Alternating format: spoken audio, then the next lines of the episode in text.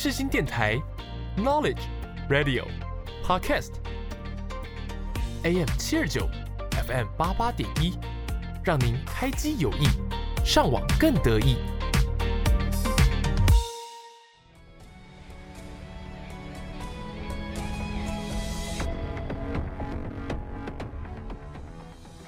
欢迎大家来到影剧历史面面观。你以为这又是一堂催眠的历史课吗？No No No！我们将会使出浑身解数，让你享受影剧，认识历史，一起发现剧中的巧思，讨论时事。就让我们开始吧。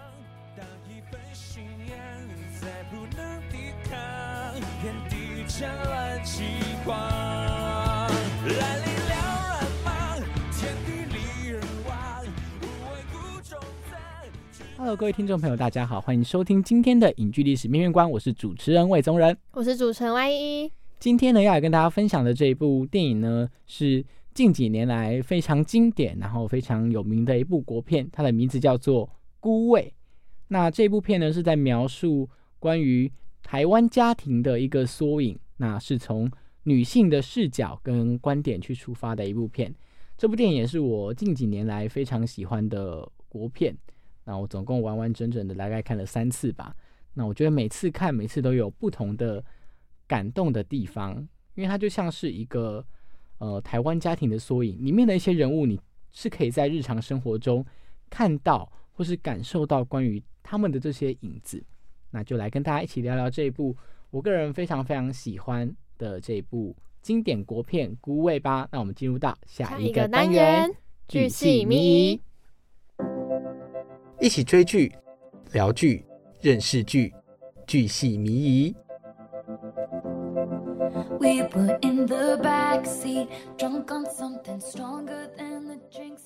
Hello，大家，本次的剧系迷疑呢，要来跟大家分享就是经典的台湾电影《孤味》。那首先呢，就请我们的主持人魏宗仁来跟大家介绍一下《孤味》这部电影的剧情大纲。呃，没错，《孤味》这部电影呢，它其实是台湾二零二零年推出的一个剧情片。那它是改编自呃这个导演他之前的一个短片，那跟《孤味》这个电影是同名的。我知道是作者本身的亲身经验，对吧？这部呃，对，他的亲身经历发生在他亲人上面的故事这样子。那这部电影呢，在二零二零年上映了嘛？那他当时的票房其实非常的可观，在台湾将近两亿的票房。其实我觉得，在进入疫情时代之后，要创下这样的票房并不简单。嗯，那这部电影呢，就是由许成杰担任导演，然后呢，都是由非常知名的演员出演，像是陈淑芳啊、谢盈萱啊、徐若瑄啊、孙可芳、丁宁这些身影，我相信大家如果平常有在关注台剧的话，都绝对都是一些大家非常熟悉的脸孔。那这部电影呢，它是在讲怎样的故事呢？它也是在讲说，呃，发生在台湾一个平凡家庭中一些情感上面，他们家庭里面的一些情感纠葛。那大部分都是以女性角色为主，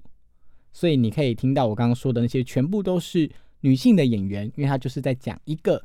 呃女生为主组成的家庭，他们发生的一些故事，女性视角的故事。嗯，没错。那这部电影呢，当时啊，其实也得到了不少的奖项，像是他当时啊，在金马奖啊，就有六项的入围，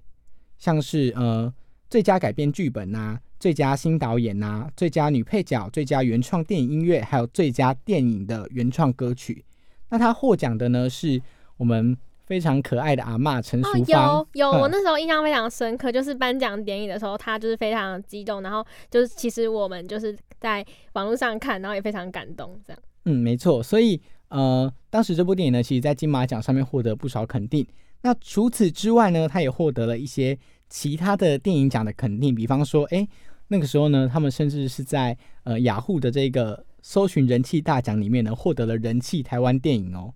或者是获得了最佳影片，这是在网络上的一些评价。那包括台湾的影评人协会啊，也有颁给他们最佳剧本，然后颁给陈淑芳最佳女演员。在亚洲电影大奖部分呢，也有最佳女主角，还有最佳女配角这样的一个提名。在台北电影奖也获得了最佳的预告片奖。所以当时其实我自己会走入呃电影院看这部戏，有很大的原因是因为它的嗯，第一个是剧情。再来是它的呃演员都是我很喜欢的女演员，所以那个时候我觉得还算是蛮特别的。我是放学后，还是蛮多实力派的。对，很多实力派女演员，我是放学后哦，然后跟朋友，然后就看到这部电影的预告片，他就说要不要去看。然后那时候这部片还没有，才刚上映一天吧，还两天。那我们就看到这部电影的预告片，我们就说走去看电影。那我们两个就直接杀去电影院，走进电影院发现，哇，我们是整个电影院里面最年轻的，最年轻的两位观众。只能说你们思想成熟。而且那个时候观众也不多，因为他才刚上映，呃，一天到两天。嗯然后我的那个朋友他是全程从头哭到尾，完全没有停过那种，就是从电影一开始到最后每一个点他就一直在哭。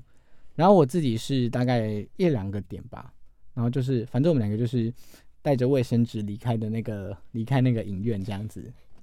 那请问你们看电影有不哭的时候，就是遇到感人的电影，还是感人就必爆哭？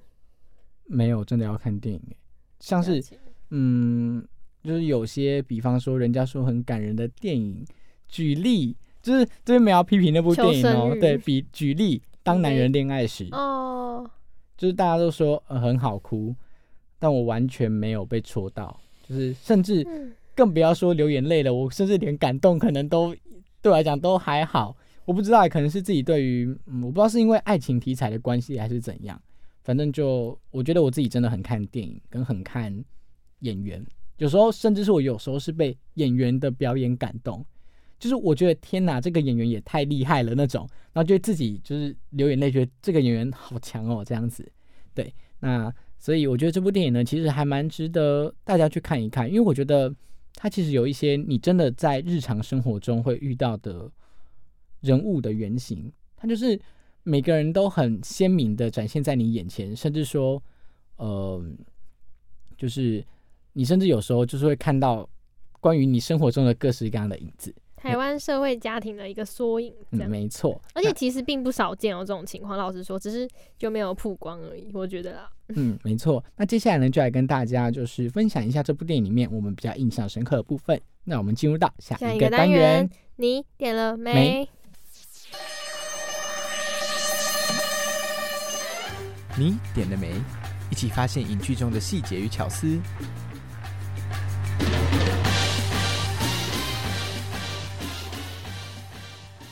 Hello，各位听众朋友，大家好，欢迎回到今天的影剧历史面面观，我是主持人魏宗仁。我是主持人 Y 一一。那我们这个影剧历史面面观这个节目呢，会跟大家分享一些我们印象深刻的电影啊，或是电视剧，或是各式各样的剧种。然后呢，我们会在每周三或者礼拜四更新我们的贴文，来跟大家预告当周的节目内容。呃，还有啊，我们的 Podcast 会在每周六的中午十二点半在各大平台更新哦，记得准时去听，对嗯，关注我们的 IG 就对了。还有我们的脸书粉丝专业没。错，没错，多多跟我们互动留言、分享、按赞。嗯那呢，这个你点的美呢，我们就是跟大家分享我们印象深刻的影剧的一些片段，或是一些巧思，或是它的一些设计。那呢，就由我指派李依依来开始今天的，真会玩，马上甩锅来开始今天的分享。好啊，因为孤味这个故事嘛，它就是在讲一个家庭，然后蛮着重于女性这个角色。那我刚好也是女生，但是我觉得可能是因为年纪的关系吧，所以看里面蛮多剧情的时候，我就会觉得，就是为什么就是要这么忍气吞声？可是可能对于他们来说，那不是一种忍气吞声，而是一种放下与释怀。对，但是我觉得对，就应该说我呃了解孤味，然后看孤味，我我的我觉得我是愤怒大于 任何情感，就会说死渣男不负责任。对，魏总有什么感想？对我这个过激的言论？我觉得就是你是在指他那个阿公吗？对啊，就是我真的不懂，就是我自己觉得影片有点 对第三者太温柔。虽然我觉得可能就是那个时代下，就是会是情有可原，就可能是很多事件，就罗马不是一天造成嘛，可能他们中间有许多的就是误会啊之类的，然后可能时机也不对。那可是我还是觉得，就是第三者是第三者啊，我觉得没什么好说的。所以你会定义为他没有在养小孩吗？那你觉得为什么他的小女儿会对他建立这么深厚的情感？嗯，我觉得怎么说，应该说这个界限很模糊。就是你养，可能假如说他成长的，假如啦，假如说一个女生她从小到大，然后她现在只要三十岁，然后如果假如说她爸爸后面五年对她很好，当下女儿是不是也其实会对她是友善的态度呢？可是这个前面二十五年，我自己觉得空白就是空白，没有负责任就是没有负责任，就是你当你现在虽然有悔改，但是也不能掩盖你之前的错。我只是举例啦，我个人的立场。嗯，对，所以我觉得，那那我的意思是说，那你会觉得那些女儿们，嗯，会帮他爸爸讲话，你是不认同的，是吗？如果你也没有他不认同，我只是说怎么说，可能站在情理跟亲缘关系来说，就是爸爸毕竟还是亲人，而且他已经生命垂危，就是不能原谅他，但是在他生命最后一层，还是会就是给他一种体面，然后还有一些家人的责任跟关心嘛。对，但是我觉得，因为其实我刚刚表达，我觉得我主要情绪是愤怒，但是我后来还是有去接受跟思考。对我只是觉得，就是未来的我，或者是其他身边人这样的话，我会觉得就是还是很生气。就是我不希，我希望尽量避免，就是大家就是我个人的想法，就是我觉得要结婚前要想好，然后如果没有想那么多，我觉得就不要结。然后没有，但是我觉得你这个情况套用不到他们那个年代，可是这正是他们那个年代面临的一个问题。可是我觉得你就算外遇，你也要养小孩啊。我自己是这样，但是我的点会是觉得我没有，就是我确实觉得这个男生应该说，我觉得我有部分情绪跟你一样，嗯但是我觉得对我来讲的点是第一个，他这个叫不叫外遇？就是其实你会发现电影里面对于他这一个你们所谓第三者的定义其实很模糊，是啊，可是我自己觉得它就是一个很灰色界限的东西。是就是嗯，再然后啊，就比方说他们之间有发生一些故事，比方说呃不不是很想爆雷，他们他跟他的老婆之间有发生一些重大的事件，嗯，嗯，那是不是因为这个事件，嗯，才导致后续事情的发生？我也不是很清楚。但总之，我要跟大家讲的就是，我觉得属于他们那个年代的夫妻之间有一种很特殊的若即若离，你说不出来，你无法用言语形容的那种夫妻感情关系。我知道，就是其实他们也不是真心喜欢，或者是觉得彼此适合，他们只是因真的是因为父母之命、媒妁之言。但你要说不喜欢对方或不知道对方，又没有。就是我觉得他们之间就是存在着一种，我不知道你有没有遇过，就是呃阿公阿妈会吵架，是啊，可是我自己觉得，我个人的点是觉得，就是爱不爱就还好，主要是负责这个事情。我自己觉得，好，那反正就是我觉得，嗯，对我能够接受一的想法，但是没有结论就是我对于就是阿公这个行为感到生气。嗯，除了一一讲这个剧情的这个点之外呢，我自己其实还有蛮多让我很印象深刻的画面。其实这个电影最让我感动的点在于放下这件事情，就是我那时候哭最惨的，应该说对，就是因为你做不到。什么意思？所以你感动了吗？就是因为我觉得一般人做不到，所以我感动了。就是我那时候呃跟我同学分享，或是跟我家人分享，我觉得这个电影最让我印象深刻，就是最后那一幕，当电影的叙事就是说，嗯、她的老公的告别式需要有一个呃，就是等于是代表她老公另一半的嗯那个身份出席那个葬礼的时候，走出来的不是那个阿嬷，而是她那一个他们称为阿姨的这个人物，也就是我们所谓定义的第三者。我觉得，嗯，一个人他坚持了一辈子，他在意了一辈子的事情，他可以在那一刻放下，然后愿意释怀这件事情，其实我觉得非常不简单。就是连我自己可能我也做不到。就是假设今天真的就是发生这种事情在我身上，我觉得我可能做不到原谅那一个人。但我觉得这正是这部电影他在探讨的那种很特别的关系。所以在我知道那个阿嬷真的放下的那一刻的时候，我就真的就是爆哭，就觉得天哪，他太就是太厉害了。那再来还有一个地方是，嗯，他阿嬷跟那个我们所谓会称他为小三的那个人之间的情感，他既觉得他好过分，怎么可以就是抢走我的老公？但是在他看到他本人之后，那种嗯同性之间的疼惜吗？比方说他的嗯其他人在很生气的抱怨他的时候，他还会偶尔帮他讲话说，她只是个傻女人，被你阿公骗的。对啊，其实我也觉得就是那个阿姨可以称她，就是她很坚持。我其实就是蛮佩服这样，就是她到底为什么可以坚持那么久，然后一直默默付出、默默爱他，然后没有名分。就是我觉得她也很执着诶，有一方面，其实在这个故事里，嗯就是这些女人们都是执着的人，只只是各自执着点不同，然后可是又放下。所以我觉得导演可能有蛮想讨论执着跟放下这个东西嗯的。对，所以就是我很喜欢他们两个之间那种既是相杀又相惜的那种情感，就是我感谢你陪伴他度过了他的下半辈子，那我们彼此之间就其实大家年龄可能也到了，也没有必要为了这件事情太过于执着，包括他们在呃妈祖庙那边，他们把这件事情讲开了，甚至那个阿嬷把偷印章这件事情讲出来了。那以上几个呢，就是我们比较印象深刻的地方。那之后当然还有几个印象深刻的点，会来再会再来跟大家分享。虾卷的部分，赞哦！虾卷很好吃，嗯我还为了这件这个电影还特别去吃了虾卷。好，那呢跟大家讲完这个呢，接下来我们要跟大家分享，刚刚讲了嘛，妈祖庙那边是让我非常印象深刻的部分，所以接下来就是跟大家浅浅的提一下关于我们台湾非常非常著名的女神。妈祖哦，题外话，魏宗仁是庙宇小达人哦，所以听他分享应该是蛮准的。大家有什么进香的问题都可以问他，好不好？啊就是那个妈祖庙那个圈台，你知道那个印章吗？啊，我知道啊你，是不是挤满了？我听说那些庙我可能都去过了但是我没有特别去挤。笑死！好好，那就让我们进入到下一个单元元，有有够厉害。害，肚子饿。一起看历史，说历史，了解历史，有够厉害！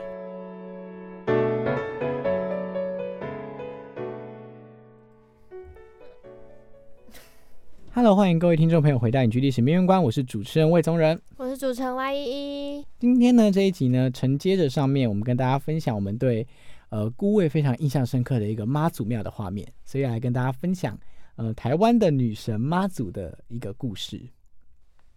那妈祖呢，她其实是出生在湄洲岛。那嗯，关于她的名字有两种说法，一种说林默娘，没错，一种说她是姓林，然后名叫莫，但是在那个时候，大家习惯把男生，哎、不不，大家习惯把女生多加一个娘字，所以大家称她为默娘。对，那呢，林默娘是大家非常印象深刻妈祖，但其实妈祖有好多个妈祖哦，有大妈、二妈、三妈，甚至每一间庙拜的妈祖都不一样。就你今天走进去，你以为她是妈祖，但她可能不是你认识的林默娘。是哦，我今天才知道。那请问今天魏宗仁先生会介绍全部的妈吗？没有，我只会跟大家分享大家最熟悉的这个林默娘什么的故？事。那那请问一下，他们就是 Bobby 的，就是方向都差不多吗？是，了解。他们都叫做妈祖，可是他们的本名不一样，就是他们不是同一个人。嗯嗯嗯。好，那呢，来跟大家分享关于林默娘妈祖的故事。那从小呢，其实妈祖的妈妈王氏啊，她总共有五个女孩，还有一个男孩。但是因为他的那个唯一的家里唯一的男丁啊，身体非常的不好，所以他就希望说还可以再生一个男丁，然后就每天都会去拜观世音菩萨。嗯，有一天晚上啊，他的妈妈就梦到啊，梦到就是观世音菩萨拿着一颗药丸，然后呢要他吃下去。然后他醒来之后就感觉，哎，醒来之后就发现自己怀孕了。啊，过了一年的时间呢、嗯，当时啊，嗯、我觉得大家对于那个画面啊描述的很好，就是当时的话，就是有红光，然后整间房子都散发着一种香味。然后这个时候呢，妈祖就出生了。可是林默娘啊，她出生的一个月里面呢，她从来都没有出声哭过。所以她为什么叫做默？因为她非常的安静，甚至那个时候大家还以为这个孩子是不是有问题？因为通常孩子生出来第一件事一定是哭嘛。对啊，对那他竟然没有哭，所以他就是大家就觉得很很神奇。那从小啊，这个默娘就有异于常人的特质，非常的聪明。然后呢，在他十三岁的时候呢，他的有一个道士叫做玄通道人，然后他刚好来这个林默娘他们家里化缘，就看到了这个林默娘，所以呢，就教给他他的法术，然后让然后让林默娘呢可以帮人家看病。他看病这件事情呢，呃，治愈了非常非常多的人，所以在他们乡里里面，大家都认识这个林默娘。有一天呢，呃，听说啊，这是非常有名的一个嗯妈祖故事里面的场景，就是有一天呢，在那个古井里面呢，忽然呢出现了这个一个神明，然后神明呢拿着铜符交给了林默娘，自此啊，妈祖就凭着那个铜符啊，获得了一生法术，然后能够呢就是降妖除魔，所以他从一开始的呃行医救世，到后来他变成全能降妖除魔跟行医救世都可以。然后这个时候啊，就来跟大家讲讲关于大家妈祖会想到他左右两边有非常知名的两个神将。那我们请一一来作答。对于庙宇的认识几乎为零，我只知道你没听过吗？我不知道是动物千里眼、吗顺风耳啊啊啊！这这个也不知道啊，这啊等一下，等一下，我知道这两个神明，但是我不知道就是它是固定就是在旁边，是啊，所以它是专门给妈祖是就是呃使用的天丁天将使用的神将他们是天，他就是妈祖的，哦。对，没哎我错，好无知哦，剪掉剪掉。没有这边不能剪掉啊，这反正就是呃千里眼跟顺风耳。然后关于这两个嗯神将，其实有一些不同的说法，比方说有的人说他们是柳树精啊跟桃树精变化的，然后也有说法是说他们呃的前世啊其实是殷纣王时期的那个呃将领。好，那就来跟大家讲讲一下这个故事。呃，有一次呢，妈祖发现说，哎，怎么会有一个村子里面呢、每一年都会抬那个年轻貌美的姑娘，然后送去山，那然后送去山上献祭，然后他就觉得，呃，也太过分了吧，因此呢，他就想说，嗯，他就呢扮成那个姑娘，然后呢，大家就把她抬抬抬抬上去，然后呢，他就收服了这两个妖怪。这两个妖怪呢，一个叫千里眼，一个叫顺风耳嘛。那千里眼，顾名思义，它可以，看得很远，没错。那顺风耳，听得很仔细，对，它就是一个是可以看千里，一个是可以听千里，里，所以他们就是千里。所以他们就是妈祖身边的那叫什么望远镜，跟监听器，对对，很像是 对，就是他们两个就是辅助妈祖知道这个世界的事情这样子。然后刚说到嘛，眼观四面，耳听八方。没错，然后有一个呃有一个传说是说这两个呃千年跟顺风耳，他其实是殷纣王底下的将军，一个叫做高明，一个叫做高觉。然后呢，后来呢是被这个姜子牙用法术呢把他们打败，然后他们才逃到这一个山上，然后被林默娘收下。那然后呢，再来就是林默娘在她十八岁的时候啊，呃，有一个她非常著名的一个故事是，她在织布的时候啊，然后她的妈妈就看她神情很奇怪，然后就赶快把林默娘叫起来。结果林默娘一醒来之后就说，然后就呃泪流满面，然后就说，嗯、爸爸救回来了，但是哥哥没有救到。就是据说那个时候她在织布的时候，她的元神已经出窍到海上，然后去救人，但是呢，救到他爸爸要救他哥哥，救到一半的时候被他妈妈叫回来了，就是因为他妈妈一直在喊木娘木娘，把他叫就醒了。松断那个仪式。对，对对，没错，这是他非常有名的故事。然后再来就是，呃，听说啊，那个时候林默娘二十九岁的时候啊，她穿着盛装，然后登上了梅州最高的地方，在那个地方羽化成仙。然后那个地方呢，到现在哦，就是你如果你去湄洲岛，会看到有一个妈祖升天的地方，那边还有一个牌子写说，哦，这就是妈祖当时羽化成仙的地方。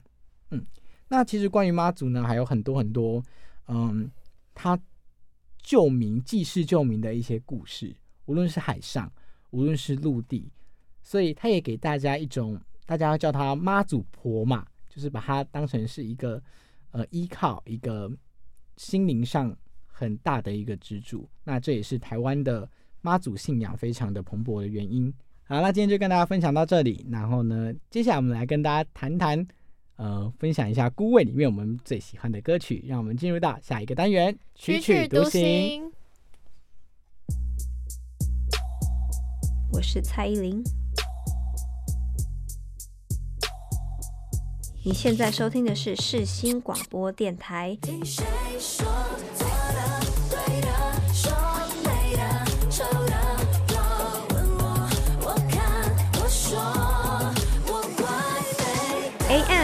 二九，FM 八八点一，广播世界魅力无限，世新电台带你体验。Hello，各位听众朋友，大家好，欢迎回到今天的影剧历史面面观，我是主持人魏松仁。我是主持人 Y 一一，这一集的曲曲独行呢，要跟大家分享一首我非常非常非常喜欢而且很好听的一一首台语歌曲。这首台语歌曲呢叫做《巴郎诶》，它是由呃徐若瑄所演唱的一首歌曲。然后我觉得她也有她自己背后的故事。那我那时候看了它 MV 也是，哇，就是哭得很惨。对，歌名叫做《把郎诶》嘛，他是，但他其实是在跟他的爸爸讲说。就算女儿嫁出去了，女儿也不是把郎诶，还是你的心肝宝贝这样子。那就让我们一起来欣赏这一首台语歌曲《把郎诶》。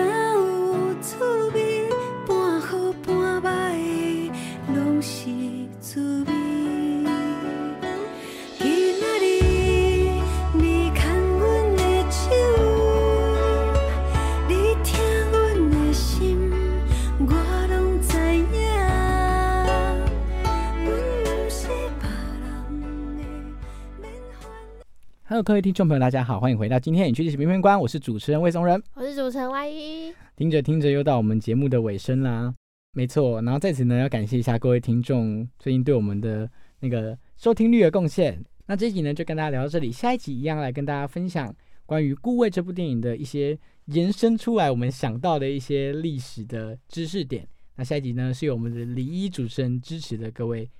粉丝们，一一的忠实粉丝们，快站出来！我们需要你的收听率，快站出来吧！好，那呢，这期节目就到这里结束啦。那我们来跟大家说再见，说拜拜啦，拜拜。拜拜，拜拜拜拜拜。